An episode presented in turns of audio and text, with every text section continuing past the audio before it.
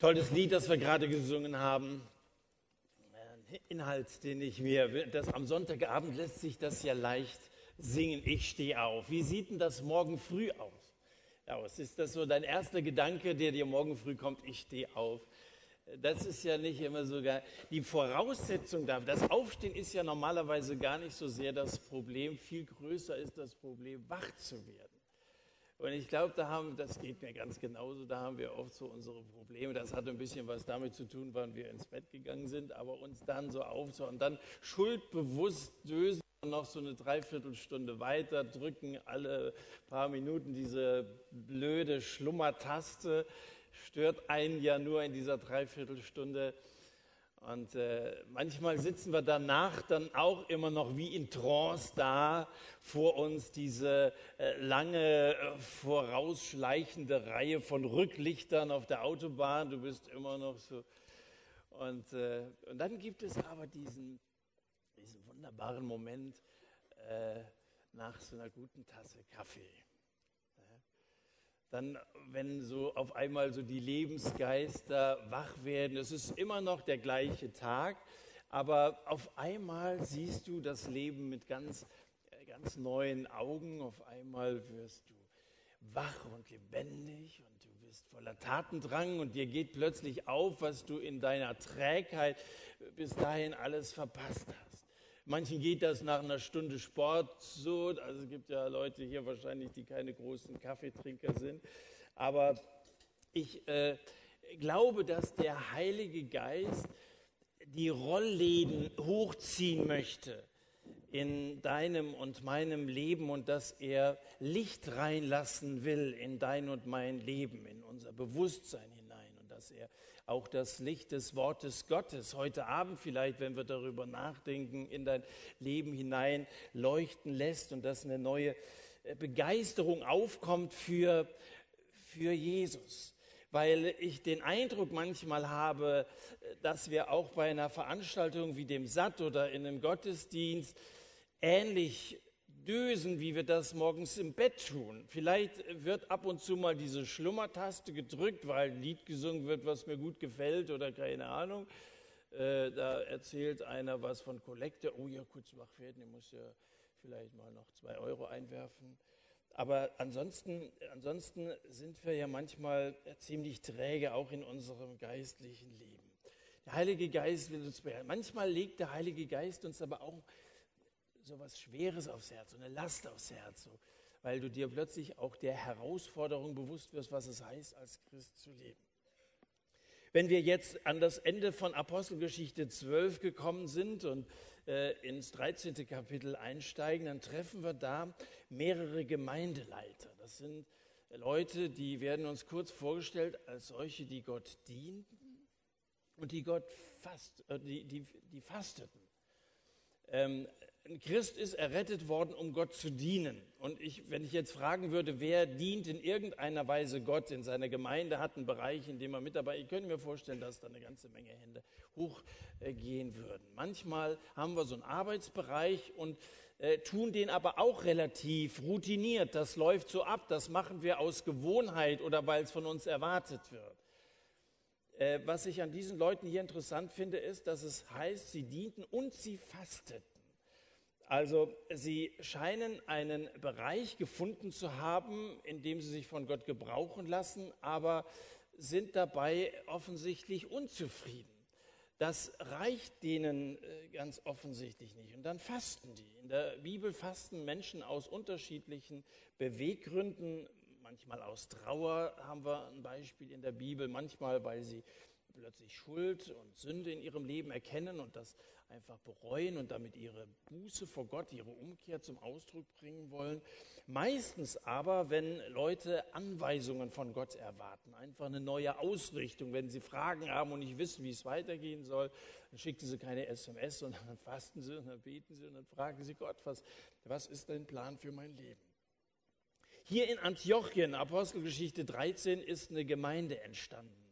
Und das ist eine Gemeinde, die nicht äh, einfach so dahin vegetiert wie manche Gemeinden, die wir vielleicht kennen. Ich kenne manche Gemeinden, die, die äh, wirklich sehr leblos sind und wo die Leute dösen und nur noch äh, durch die Schlummertaste ab und zu mal noch eine Bewegung zeigen, sondern das ist eine dynamische Gemeinde, die unglaublich gewachsen ist. Und als die Ältesten in Jerusalem, wo ja alles diese Jesusbewegung losgegangen ist, als sie von Antiochien hören, dann schicken sie ihre besten Leute, Barnabas und Paulus hin, und äh, diese sollen eine, eine riesige Zahl von Neubekehrten äh, coachen, also im, im Glauben unterrichten. Und das tun sie ein ganzes Jahr lang. Das kannst du in Kapitel 11, die Verse 19 bis 26, ein echt schöner Abschnitt, der äh, diese Entstehung und, und äh, das Wachstum der Gemeinde schildert.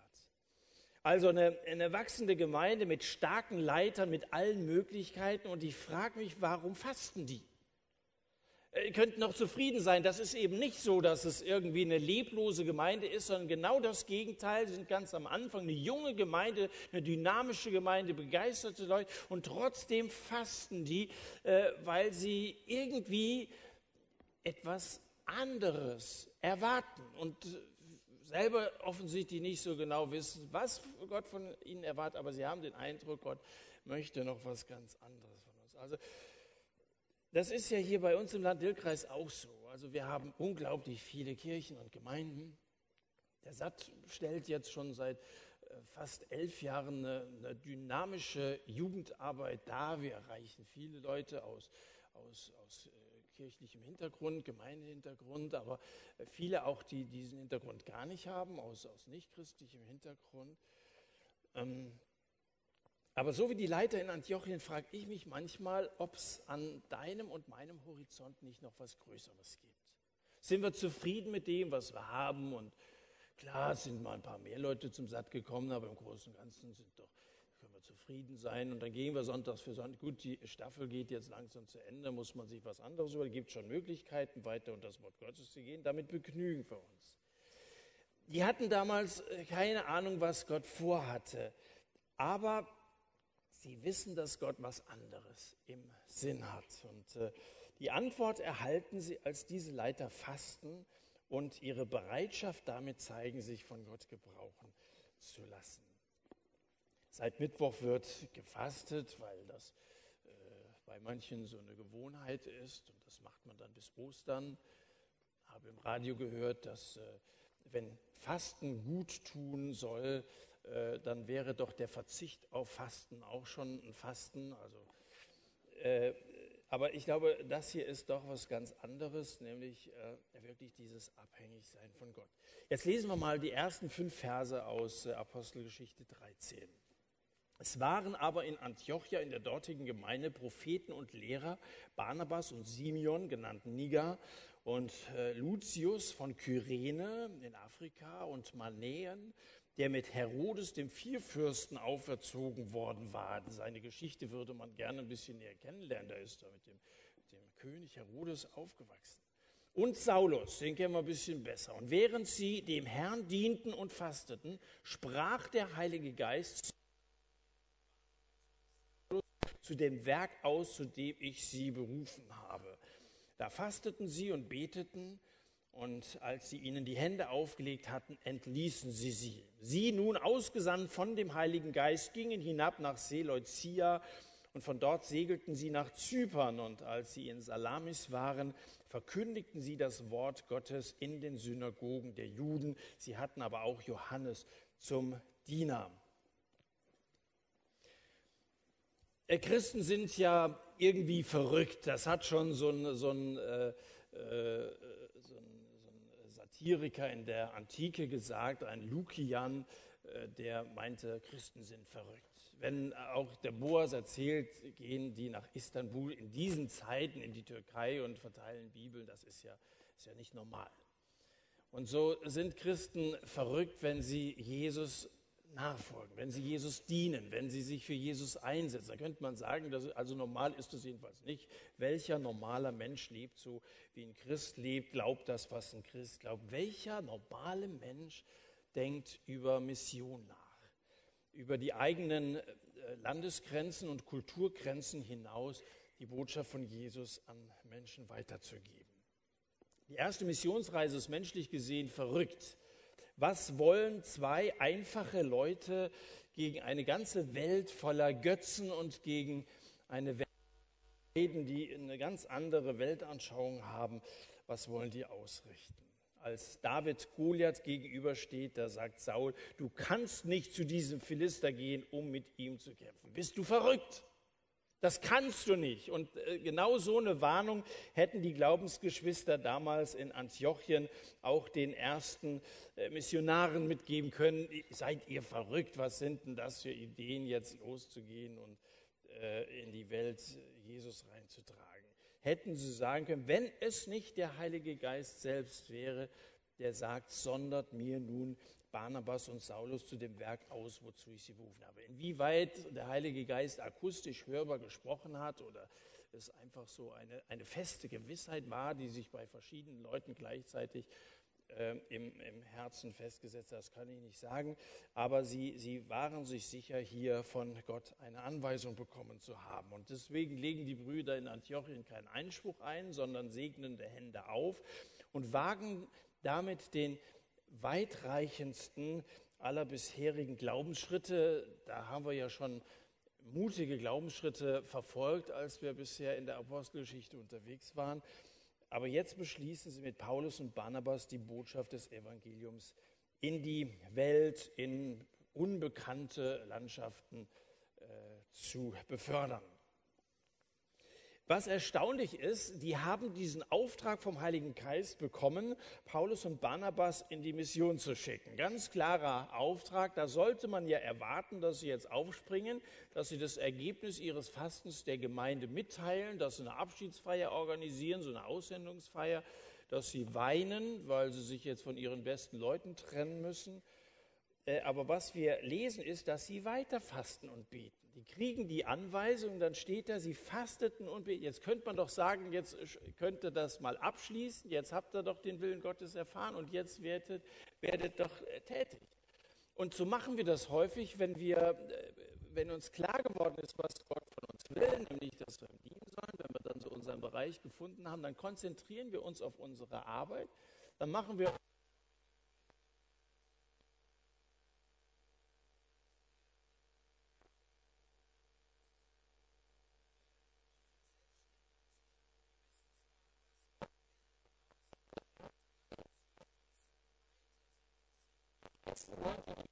lassen, konzentrieren sich auf Gott. Wenn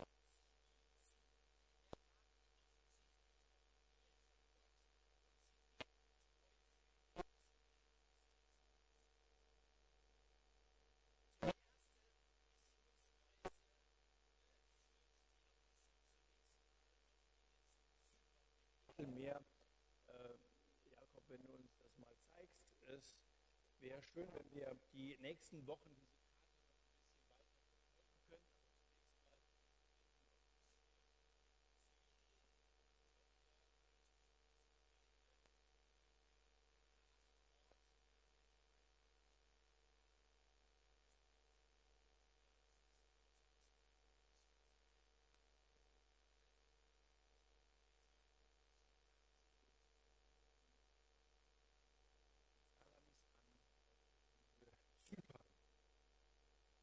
begleitet von den Gebeten der Brüder in Antiochien, begleitet außerdem von einem Johannes Markus.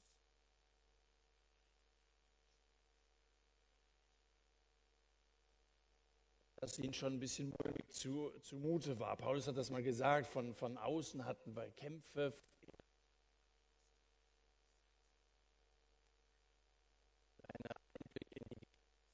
Paulus im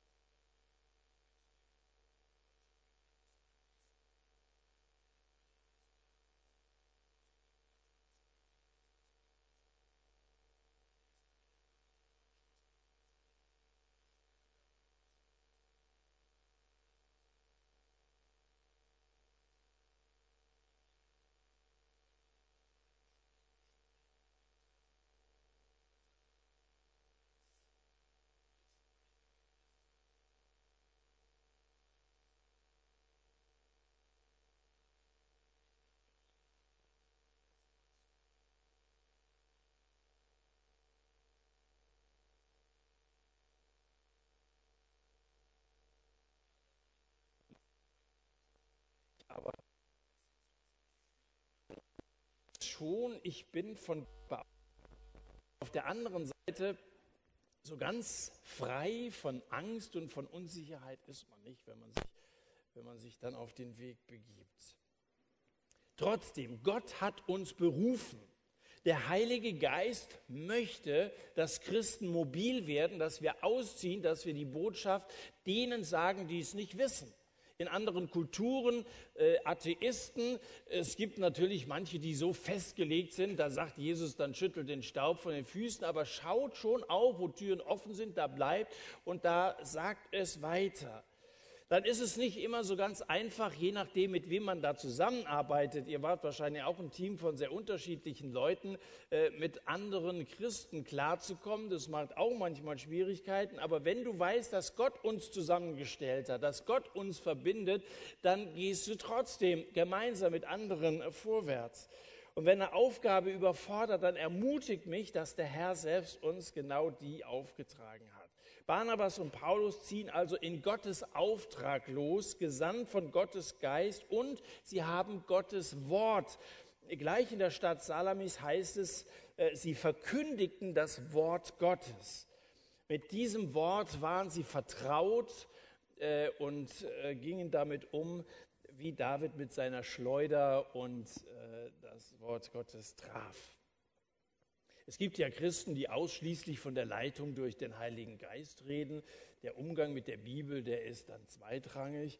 Äh, ich würde sagen, das ist äh, keine gute Gewichtung. Gottes Geist ist wie eine Lok und die Bibel, das Wort Gottes, das sind Gleise.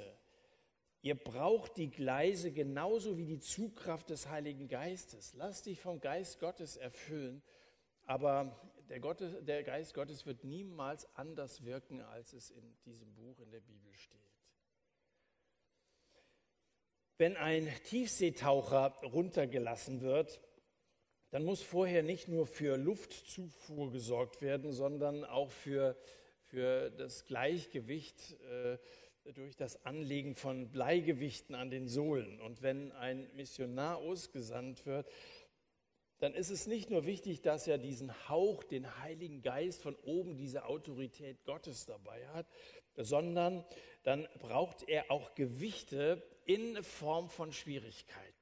Es scheint so zu sein, dass Gott das äh, so mit, mit eingerichtet und bedacht hat, dass äh, Missionare generell auch Schwierigkeiten haben.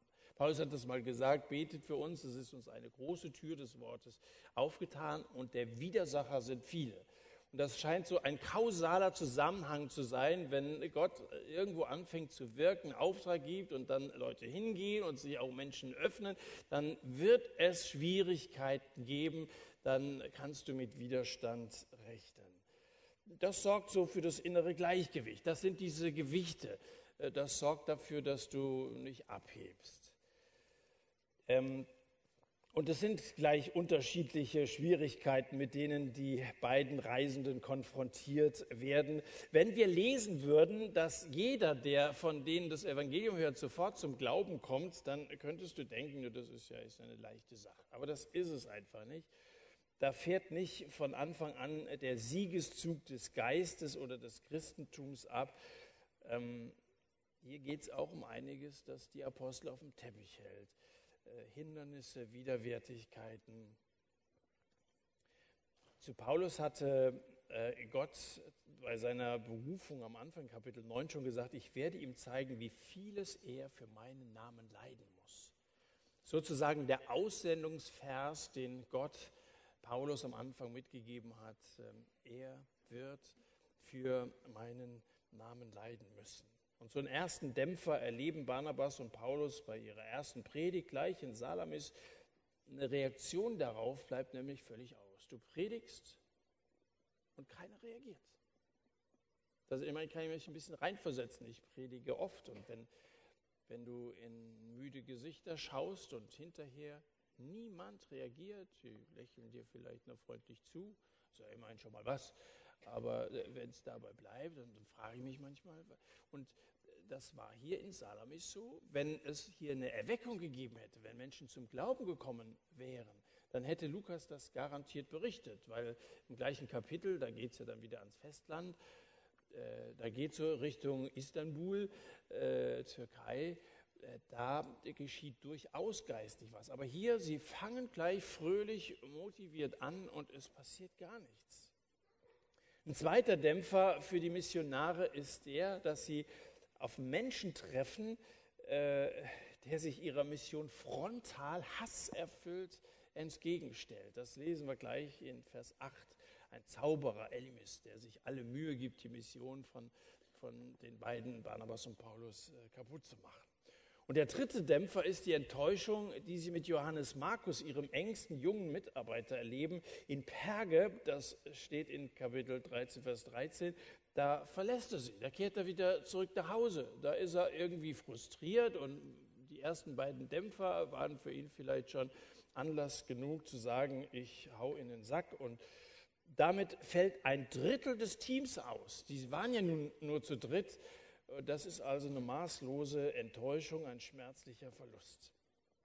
Aber Mission heißt nicht nur so, weil es Misserfolge gäbe. Jetzt mal zu den eigentlichen Effekten des äh, Unterfangens. Jetzt schauen wir mal weiter ab Vers 6. Als sie aber die ganze Insel bis Paphos durchzogen hatten, das könnt ihr ja da sehen, also Zypern, in Salamis ging es los und dann äh, ziehen sie zu Fuß weiter bis Paphos, die Hauptstadt äh, damals, ist eine Stadt, die es bis heute gibt, da fanden sie einen Mann, einen Magier, einen falschen Propheten, einen Juden mit Namen Bar Jesus, äh, der bei dem Prokonsul Sergius Paulus war, einem verständigen Mann.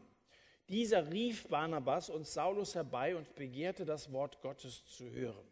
Elimas aber, der Magier, denn so ist sein Name übersetzt, widerstand ihnen und suchte den Prokonsul vom Glauben abzubringen.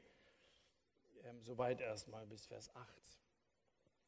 Da ist dieser Ministerpräsident von Zypern, Sergius Paulus, als Prokonsul begleitet er das höchste Amt auf der Insel Zypern, vertritt den römischen Kaiser, also wirklich eine erhabene Stelle, ein Posten, der ihm erheblichen Einfluss, aber auch ein eben solches Einkommen beschert. Ein beneidenswerter Mann, dieser Sergius Paulus, der arbeitet, wo andere Leute Urlaub machen, auf Zypern, 320 Sonnenstunden im Jahr. Also Meeresblau statt Alltagsgrau, das ist ja beneidenswert. Also wenn du so, also alle schauen zu dir auf und du kannst auf Zypern arbeiten und in der Sonne und so, das ist ja wunderbar. Und trotzdem sehnt sich dieser Sergius Paulus ganz offensichtlich nach etwas anderem. Dem geht so ähnlich wie diesen Brüdern da auch. Die merken, es muss was Größeres geben. Der kannte nicht Jesus und wusste gar, aber was er hatte, war Einfluss. Menschlich ging es dem wirklich gut wüsste auch nicht, dass er irgendwie krank gewesen wäre oder so. Trotzdem ist er innerlich entkernt.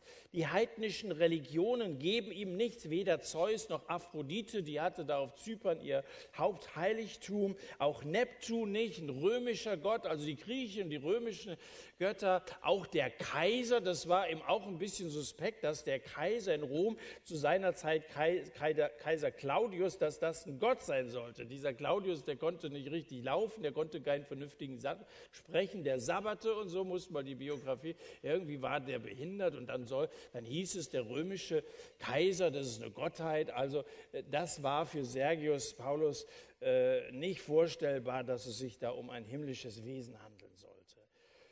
Sergius Paulus ist ein Beispiel dafür, dass eine steile Laufbahn nicht heißt, dass man zufrieden ist, dass man es geschafft hat, dass man äh, dann gesetzt wäre und sagt, also äh, ein, ein wunderbares Leben, dass man äh, zwar erfolgreich sein kann, angesehen sein kann und trotzdem innerlich ausgehöhlt.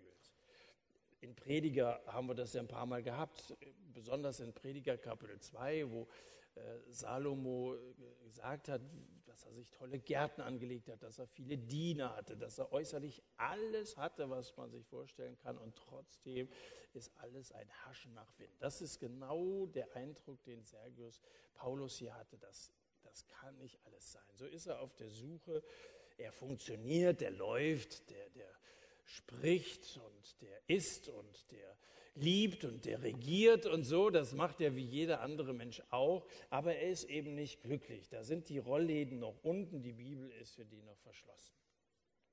Also ist er auf der Suche nach dem Sinn und äh, wo er so merkt, dass die übersinnlichen Quellen stinken und er auch mit diesem komischen Zauberer, diesem zauberhaften Juden oder jüdischen Zauber Elimas, der hat ihm das auch nicht äh, bieten können, was er gesucht hat. Da hört er von einem, der gleichen Namens ist wie er, Paulus nämlich, von dessen Begleitern, die was anderes verkündigen als die anderen Juden, die er kennt. Dann lässt er Barnabas und Paulus zu sich rufen. Da geht es ihm nicht darum, dass er interessante Leute kennenlernen will. Da kommen Fremde auf der Insel an, das hat er als Prokonsul wahrscheinlich, dann da kriegt er Listen, wer da so kommt, römischen Reich, da wurden die Grenzen schon kontrolliert. Äh, es geht ihm nicht so sehr um die äh, Leute, es geht ihm darum, das Wort Gottes zu hören. So steht es in Vers 7. Er begehrte, das Wort Gottes zu hören. Paulus und Barnabas folgen der Einladung des Politikers, betreten den Empfangssaal, herrliche Mosaike, die die Geschichte von äh, Theseus erzählen, so der, der Mystik der Griechen, das gibt es da bis heute zu besichtigen. Der Magier Elimas dackelt nervös hinterher und als Paulus dann erzählen will von Jesus, den sie gekreuzigt haben, unter Pontius Pilatus, seinem Kollegen von Sergius Paulus, ist er angeklagt worden und der Hohe Rat, der hat also äh, dieses Urteil oder den, den, die Anklage erhoben. Dann will Paulus erzählen, wie Jesus dann starb am Kreuz und dass er das tat, damit uns unsere Sünden vergeben äh, werden können, dass er das Gericht Gottes am Kreuz auf sich genommen hat, dass er der Erlöser ist, der Messias ist. Er erzählen möchte, dass Jesus nach drei Tagen auferstanden ist, da regt sich plötzlich massiver Widerstand. Elimas, er widerstand ihnen, Vers 8, und suchte den Prokonsul vom Glauben abzubringen. Ein Magier, Gott hat ausdrücklich sich zum, zum Thema Zauberei geäußert in 5. Mose Kapitel 18. Lass die Finger davon. Trotzdem, das kommt in den höchsten Gesellschaftsschichten vor. Das auch bei vernünftigen Menschen kommt das vor. Sergius Paulus, ein vernünftiger Mann, der wird uns ja ganz positiv geschildert hier. Trotzdem hatte er so einen äh, in, in seinem Dunstkreis, den er wahrscheinlich ab und zu gerufen hat, wenn er wieder diese innere Sehnsucht da empfunden hat. Dann wird Elimas ein falscher Prophet genannt. So einer kommt mit dem Anspruch göttlicher Offenbarungen daher, aber die Lehren sind leer, die sind, sind falsche Lehren, die so jemand verbreitet. Und er wird ein Jude genannt, gehört also zu dem Volk, dem Gott sein, sein Wort anvertraut hatte, trotzdem, dass er, ich weiß ja, ob du auch so eine, so eine, so, eine äh, Ahnengalerie hast von vielen frommen Leuten, trotzdem geht der fundamental verkehrte Wege. Er ist ein Jude, er könnte genau Bescheid wissen von seinen Vätern her und trotzdem ist er, ist er auf okkulten Wegen unterwegs. Paulus spricht, der Magier widerspricht, fällt Paulus ins Wort, ein gekreuzigter Messias, ja, dass ich nicht lache. Ein einfacher Zimmermannssohn aus Nazareth, das soll also dieser erwartete Erlöser Israels sein. Also quatscht keine Opern, bitte bleibt auf dem Teppich und, und das tun sie auch. Ich glaube, dass Paulus erschüttert ist von diesem Widerstand. Damit rechnest du nicht. Ich habe das mal am mobilen Treffpunkt zu einem Straßencafé, das wir so in verschiedenen Fußgängerzonen äh, haben, wo wir äh, Gespräche mit Menschen über Jesus äh, suchen. Hatten wir in Ostwestfalen auch einen Einsatz, wo einer jeden Tag mit hasserfülltem Gesicht am Bus vorbeigegangen ist, mit erhobener Faust und Flüche ausgesprochen hat, wo du merkst, das ist nicht mehr menschlich. Diesen Widerstand, den muss auch Paulus, den muss Barnabas erleben. Äh, das Wort Gottes, das bleibt in aller Regel nicht widerspruchslos. Paulus hört betroffen zu, könnte mir vorstellen, dass er auch an seine eigene Biografie denkt an seinen Werdegang, denn nur vier Kapitel zuvor ist Paulus ja kein Deut besser gewesen. Er hatte von seinen Lehrern den Hass gegen Jesus übernommen, hatte die Kleider seiner Gefährten verwahrt, als die Stephanus gesteinigt haben. Paulus hatte Genugtuung empfunden, als dieser erste Märtyrer blutend zusammengesackt war. Kapitel 7 am Ende und Kapitel 8 am Anfang. Paulus hält in seiner Rede inne, dann ist er voll Heiligen Geistes, aber die Lok bleibt in den Gleisen. Und jetzt lesen wir nochmal von Vers 9 bis zum Schluss des Abschnitts. Saulus aber, der auch Paulus heißt, blickte mit heiligem Geist erfüllt fest auf ihn und sprach, du aller List und aller Bosheit, Sohn des Teufels, Feind aller Gerechtigkeit, willst du nicht aufhören, den geraden Weg des Herrn zu verkehren? Und jetzt siehe, die Hand des Herrn ist auf dir, und du wirst blind sein und die Sonne eine Zeit lang nicht sehen. Und sogleich fiel Dunkel und Finsternis auf ihn, und er tappte umher und er suchte solche, die ihn bei der Hand leiteten. Dann, als der Prokonsul sah, was geschehen war, glaubte er erstaunt über die Lehre des Herrn. Es sind starke Ausdrücke, die Paulus diesem Elimas jetzt entgegenschleudert. Aber es ist nicht sein Zorn, der ihn antreibt. So scharf dieses Vernichtungsurteil auch klingt, es ist trotzdem noch gnädig, wie Gott gnädig ist. Es ist trotzdem vom Heiligen Geist geleitet. Paulus verhängt nämlich nur eine vorübergehende Blindheit über ihn. Und jetzt denken wir noch mal an die Geschichte von Paulus selber. Er selber war ja zu Damaskus eine Zeit lang blind geworden als er da von diesem gleißend hellen Licht um, umstrahlt war, zu Boden fiel. Saulus konnte nichts mehr sehen, wurde geleitet, so wie dieser Elimas jetzt Leute gesucht hat, die ihn führten. Er kam dann mit Ananias zusammen und erfuhr in dieser Dunkelheit die Wahrheit, äh, während äußerlich alles stockdunkel war, strahlte, blitzte in ihm das Licht der Offenbarung Gottes auf und er kommt zum Glauben an Jesus. Und ich glaube, dass er äh, diesem Elimas genau das wünscht, äh, seinem bedauernswerten Gegner diese Chance der Umkehr gönnt und deswegen dieses Gericht, du wirst eine Zeit lang blind sein. Mir hat es geholfen. Und ich hoffe, dass du auch die Wahrheit erkennst. Also vom Heiligen Geist geleitet, da hält man keine Hassrede, sondern da wünscht man auch dem schlimmsten Feind die Errettung.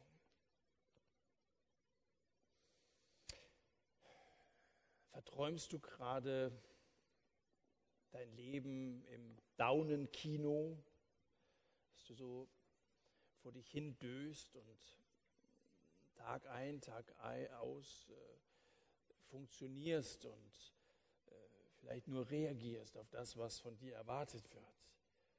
Döst du vor dich her, obwohl du Jesus kennst? Der Geist weiß willig, kannst das alles nachvollziehen, dass Gott einen Auftrag für uns hat. Der Geist weiß willig, das Bett ist warm. Ähm, hätte, hätte, bleib im Bette. Äh, man sollte schon, ja, also natürlich werden Leute gebraucht und hast auch schon mal den Vers gehört, dass Jesus sagt, bittet den Herrn der Ernte, dass er Arbeiter sende in seine Ernte. Das Feld ist weiß, ist reif, falsche Jahreszeit jetzt, aber stell dir den Herbst vor, die Felder. Aber es ist niemand da, der das einholt. In der Welt sind vorbereitete Menschen in allen Sprachen, in allen Volksschichten, die warten auf das Evangelium und wir dösen vor uns hin. Wir kennen seit Generationen, wir haben im letzten Jahr 500 Jahre Reformation gefeiert, sind stolz auf unsere christliche Tradition, von der in der Gesellschaft nicht allzu viel zu erkennen ist. Und die Kirchen werden kleiner, Kirchen werden verkauft und da werden Restaurants und Tanzlokale und Moscheen draus. Und äh, Christen sind, sind irgendwie sind, sind eingeschlafen. Also in Deutschland ist das so. Und in Lahn-Dill-Kreis ist das auch so. Machen wir uns doch nichts vor. Auch wenn wir noch so viele hier sind, uns vielleicht sonntagsabends stark fühlen, habe ich trotzdem manchmal den Eindruck, in Gesichter zu gucken von Leuten, die nicht wissen, was sie mit ihrem Leben anfangen sollen. Lebst du am Montag genauso wie alle anderen auch? Woran erkennt man, dass du Christ bist? Dass der Heilige Geist in dir wirkt? Wo erlebst du Leitung des Heiligen Geistes? Wo hast du das letzte Mal gefastet? gefragt, Herr, was, was willst du von mich? Wo, wo, wo willst du mich gebrauchen? Hast du überhaupt in deinem Leben schon mal über Mission nachgedacht? Dass es Menschen gibt, die es nicht wissen können, weil es keine Bibelübersetzungen gibt in ihren Sprachen, weil es keine Gemeinden gibt in ihrem Land. Da werden Christen gebraucht, da sind Missionare gefragt, die sich ausbilden lassen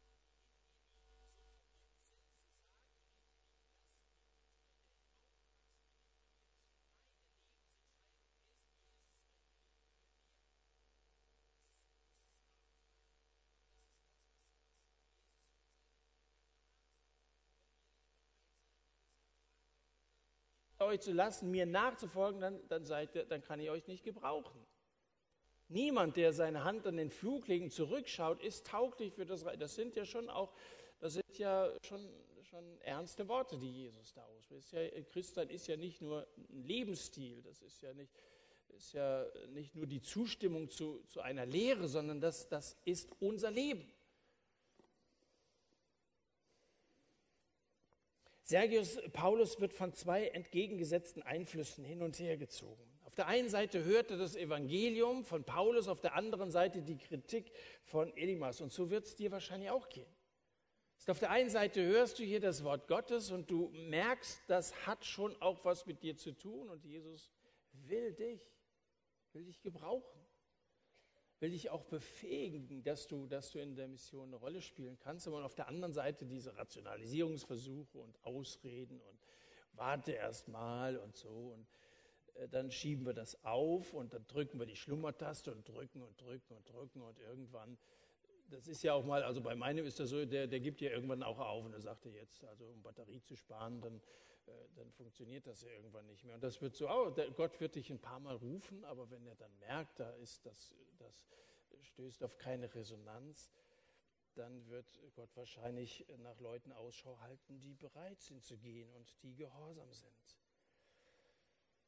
Ähm, du, du hast ja keinen Apostel in deinem Dunstkreis und wahrscheinlich hast du auch keinen kein Zauberer da, aber alle werden wir in diese beide Richtungen gezogen. Zum, zum Glauben hin und auf der anderen Seite zum Unglauben und zu einem ganz normalen Leben. Ähm, da, wo ein Paulus zum Vertrauen auf Jesus ruft, da wird es bald auch diesen Elimas geben, der dich vom Glauben abwenden will. Er lässt das nicht zu. Nach all dem Hokuspokus, den Elimas verbreitet hat, scheint jetzt hier das Licht des Evangeliums in diese dunkle Trickkiste oder besser gesagt in den Abgrund der Hölle und der Teufel ist bloßgestellt. Und Sergius Paulus beobachtet das, fasziniert, äh, sieht, dass der jetzt auf einmal blind geworden ist und erkennt, dass die Lehre des Herrn, wie es am Ende in Vers 12 heißt, nicht nur leere Worte sind, sondern dass das eine Powerbotschaft ist. In der Niederlage des Zauberers sieht Sergius Paulus, wer hier auf der richtigen Seite ist steht. Da heißt es dann in Vers 12, als er sah, glaubte er. Jetzt würde ich davon nicht ableiten, erst etwas sehen zu müssen, bevor einer glauben kann. Zu Thomas, seinem Jünger, hatte Jesus mal gesagt, glücklich sind, glückselig sind die, die nicht gesehen und trotzdem geglaubt haben. Oder im Hebräerbrief Kapitel 11 heißt es, der Glaube ist ein Überführtsein von Dingen, die man nicht sieht. Das ist nicht Voraussetzung, dass du erstmal irgendwelche Wunder oder so sehen musst. Das äh, gibt Bibelstellen, die das Gegenteil aussagen. Äh, bei der Bekehrung war der Prokonsul erstaunt über die Lehre des Herrn. Das nehme ich hier zur Kenntnis. Das, was ihn fasziniert hat, war in erster Linie die Botschaft, die Lehre des Herrn, das Wort Gottes. Gott ruft durch sein Wort auf, komm, folge mir nach und will uns damit ein ganz neues, sinnvolles Leben bieten. Jesus beauftragt seine Nachfolger, alle Nationen zu Jüngern zu machen. Das schließt jede einzelne Volksgruppe mit ein. Menschen auf Zypern, aber auch in Asien, in Zentralasien, in Afrika, in Südamerika, auf allen Kontinenten dieser Welt. Die erste Gemeinde hat mit großem Einsatz reife, selbstständige Gemeinden unter den unerreichten Volksgruppen gegründet. Die Welt hat sich inzwischen unglaublich verändert, aber der Auftrag Gottes, der hat sich nicht verändert der gilt heute noch. Geht hin und verkündigt das Evangelium. Macht alle Nationen zu Jüngern. Trotzdem gibt es immer noch 2000 Volksgruppen mit einer eigenen Sprache, die die frohe Botschaft von Jesus noch nie gehört haben. 2000 Volksgruppen, Sprachgruppen, die noch nie den Namen Jesus gehört haben, nie diese hoffnungsvolle Botschaft von Jesus vernommen haben. Hast du schon mal über Mission nachgedacht? Machst dir manchmal Gedanken darüber, was aus deinem Leben werden soll? Bist du in der Schule. Aber das sind auch alles so Schlummertasten. Da sagst du ja erstmal Schule fertig machen, erst einmal studieren, erst mal heiraten. Da drückst du immer drauf und so. Später, später, später. Wenn die Kinder selbstständig sind. Wenn ich mal im Ruhestand bin. Dann ist, es, dann ist der Zug abgefahren. Luther hat gesagt, sehr schnell wird aus einem Nicht jetzt ein Niemals. Vielleicht sagst du auch, ich kann das nicht. Das ist nicht mein Ding. Also du, wenn du sagst, hier hinten an der Technik wäre ich gerne bereit, so ein paar Schalter zu Kabel einstecken, das kann, aber die Mission, das ist nicht mein. Weißt du, wenn ich ein Stück schreiben sollte wie Bertolt Brecht, die Drei-Groschen-Oper, oder ein Stück wie Goethe, Faust, äh, dann würde ich sagen, zwecklos. Goethe konnte das, ich kann das nicht. Und es bringt auch wenig, dir ein Leben von Jesus vorzustellen, ein Leben von Paulus vorzustellen und dir zu sagen, du sollst genauso leben. Jesus konnte das, ich kann das nicht, du kannst das nicht. Wenn aber der Geist Goethes kommen und in mir wohnen könnte, dann wäre ich fähig, Stücke zu schreiben, wie er geschrieben hat. Wenn der Geist von Jesus Christus kommen und in mir wohnen würde, dann könnte ich ein Leben führen wie er. Das ist das Geheimnis des Christenlebens. Deswegen heißen wir Christen, weil wir gesalbt sind mit seinem Heiligen Geist. Der Geist Gottes wohnt in uns und er befähigt uns. Karl Bates hat mal geschrieben, es gab eine Zeit, als ich ernsthaft gebetet habe, Gott, ich brauche deine Kraft. Und dann ging eine Menge Zeit und, und ich habe dieses Gebet nicht erhört erlebt. Ich habe diese Kraft nicht bekommen. Eines Tages ist die Last schwerer gewesen, als sie tragen konnte. Ich habe Gott gefragt, warum hast du mein Gebet nicht beantwortet? Und da war es ihm, als hätte Gott geflüstert, für Pläne, die nicht größer sind als deine, brauchst du meine Kraft nicht. Wenn du betest, gib mir Kraft, das und das. Naja, wir haben ja als jeder Mensch, der noch so gottlos lebt, hat ja ein gewisses Maß an Kraft. Aber der Geist Gottes ist ein Geist der Kraft, der dich ausstatten möchte für diesen großen Auftrag. Du kannst es mit Gottes Hilfe, ausgestattet mit dem Heiligen Geist. Und deswegen lass es nicht zu, wenn Gott mit äh, seinem hellen Morgenlicht in dein Zimmer hinein scheint ich stehe auf vor dir, der Himmel offen über mir, haben wir gesungen. Wenn, wenn, wenn Gott dieses Fenster eröffnet, dass du dich fester in deine warme Decke des selbstzufriedenen Christentums kuschelst, möge Gott die Rollläden weit aufmachen, dich aufrütteln und dir zeigen, was seine Absicht ist mit dir. Erscheint dir die, die Idee, Missionar zu werden, verrückt? Natürlich, Christen sind verrückt. Gott hat uns ja selber verrückt. Aus dem Dunkel ins Licht hat er uns gerückt. So steht es im Kolosserbrief. Er hat uns rettet aus der Macht der Finsternis, versetzt, verrückt in das Reich des Sohnes seiner Liebe. Frag dich, was der Wille Gottes ist für dein Leben. Und vielleicht fastest du in den nächsten Wochen ganz bewusst und betest und ringst darum, Herr, was möchtest du mit mir anfangen?